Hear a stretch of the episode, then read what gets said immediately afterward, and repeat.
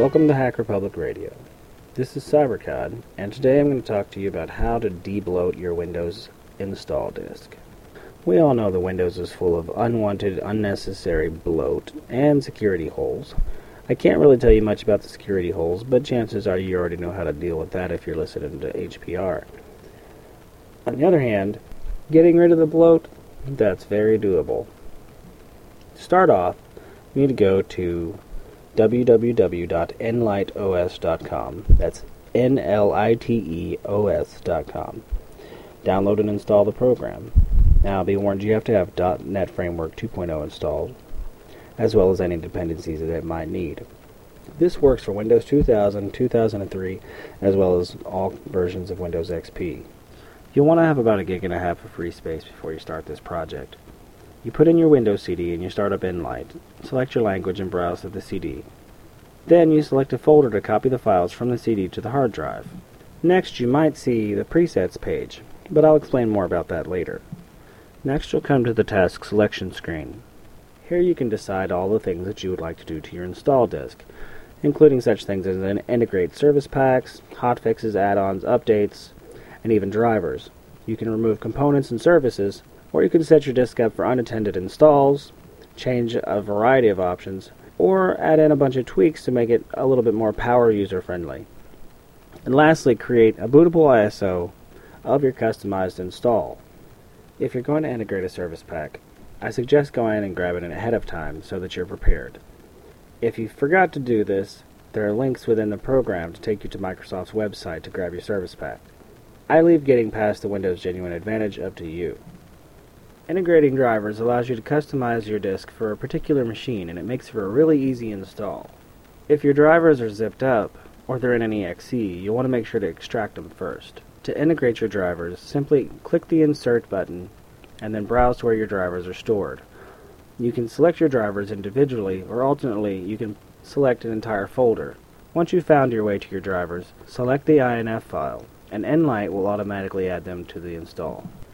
If you've had problems installing Windows XP due to a lack of SATA drivers, this is not necessarily going to fix that problem. While this will add the SATA drivers to the install disk, it's not necessarily going to make them available during the text mode portion of the install process. You'll want to search out and find instructions for your particular hardware as far as installing SATA drivers goes. There are ways to do it, but sometimes it's a little bit more messy than using this program. Next up is the compatibility screen. On this screen, check the checkboxes next to the functions that you wish for your Windows installation disk to keep. After you've selected all of the functions that you wish to keep, click OK, and those functions will be outlined in red, letting you know not to remove those if you wish to keep that particular functionality. Next up, you'll have the screen where you can remove components, and this is where most of the work of debloating Windows comes in. On the Components screen, check the boxes next to the features that you wish to remove. You can get rid of the accessibility options, briefcase, the games, pinball, WordPad, basically anything that you want. You can get rid of drivers, you can get rid of the help system, you can get rid of Internet Explorer. Anything that you don't want in your install, this is the place to take it out. Also a great place to get rid of a bunch of services, though I do advise look up the services that you're proposing to remove before you remove them, because some of them might do some stuff that you're not quite sure of, and after you've done major install disk and installed it, you find that you need that service. It's going to be a little bit too late. This is also where you can get rid of the docs, support, and value add directories from your CD.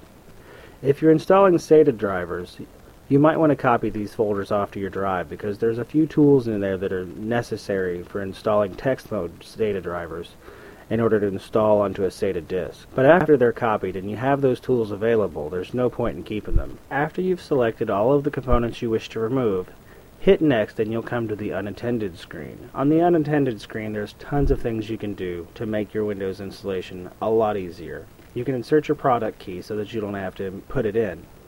You can also enable or disable System Restore, or set the amount of disk space that it uses. You can have it hide pages that you don't want to use, or provide defaults, so that you can just click Next and get through the installation quickly. You can also create commands that will be run on the very first time the computer boots up after installation. You can add default users. You can even go ahead and set up the network ID and the owner. If you know that no one else is going to be using this CD, you can go ahead and set the region and the time zone as well. You can set the desktop theme, you can turn off automatic updates, change the default color display. You can also rename your program files directory to something else, like just programs or bin. You can customize the directories on your install disk to make it seem more like Linux or Unix or whatever you're used to. While it won't be 100% exactly like it, it'll feel a little bit more like home. Once you're finished here, click Next to get to the Options screen. On the Options screen, there's a few options to make things a little better. You can remove the requirements for hard drive space and the minimum memory requirement, allowing you to install it on older machines that with less than 128 megs of RAM.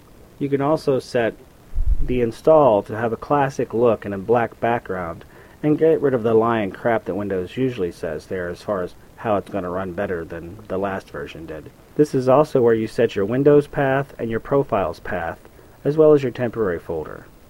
Once you've selected all of the options that you wish to change, click Next and you'll get to the Tweaks screen. A lot of the tweaks here are contained in the Tweaks UI program, so if you've used that before, some of these will be familiar. Things you can do is change the desktop icon size, decide whether Internet Explorer icon or My Computer, My Documents, My Network Places, or the recycling bin icons are on the desktop. You can show the Windows version on the desktop. You can also change whether numlock is on or off, use a classic login page or the welcome screen, as well as a lot more stuff. There's really a lot in there, so take your time and really check that out. One thing that I found really useful was you can add more options to the right-click menu of My Computer, allowing you to get to add and remove programs or services or a lot of things with just two quick clicks. If you're pretty sure you like how everything is set up, now's a good time to save a preset. What a preset allows you to do is to take someone else's Windows disk and apply the same changes to it. Now you might want to go in and make sure to change the CD key, but otherwise everything else you should be able to keep just like you have it now. If you hit Next at that point, it'll ask you if you want to start the process. This will go through and apply all of the changes that you've been selecting. If there's anything you think you might want to do differently, now's the time to go back and change it. When you're sure that you're ready to go, start the processing and sit back and wait for it to finish. It can take a differing amount of time depending on how much you've customized it, so be prepared to wait a little while. Next up, you find the screen where you create the bootable ISO. But wait, don't just hit burn right away. One of the cool things about this is that since you've removed so much space from the install disk, you can fill that space up with your own special installs of the programs that you normally use. So click Explore and go into the disk, create a folder for your installs. Copy all of your installs that you wish to make part of the disk into that folder. Keep an eye on the file size of the folder to make sure that you don't go over 700 megs. Another cool thing you can do here is with special folder names, you can have a certain folder copied to the drive. If you make a folder, $OEM$, and then make a subfolder in that, $1, then any subfolder from that folder will be copied to the drive upon installation. You'll see it happening right after the disk partitioning before the reboot. So all of your installs will be on the drive and accessible immediately after the install, and you can go about setting up your security applications and anything else you think you're going to need. When you feel like you're ready to go, you can set the default disk label to something else, and then click Make ISO. It'll spit out an ISO that you can easily burn to a disk, and there you go. You've got your custom Windows install disk that you made your very own self. There's a program for doing this with Vista called VLite. I'm not familiar with that as I'm not a Vista user. But if you would like to check it out, you can find it at www.vlite.net, VLITE.net. For more information on how to modify your Windows installation disk, including changing the text on the billboards, visit www.msfn.org. or unattended.msfn.org. I hope you've enjoyed the podcast, and have a great day. Thank you for listening to Hack Republic Radio. HPR is sponsored by CARO.net, so head on over to caro.net for all your hosting needs.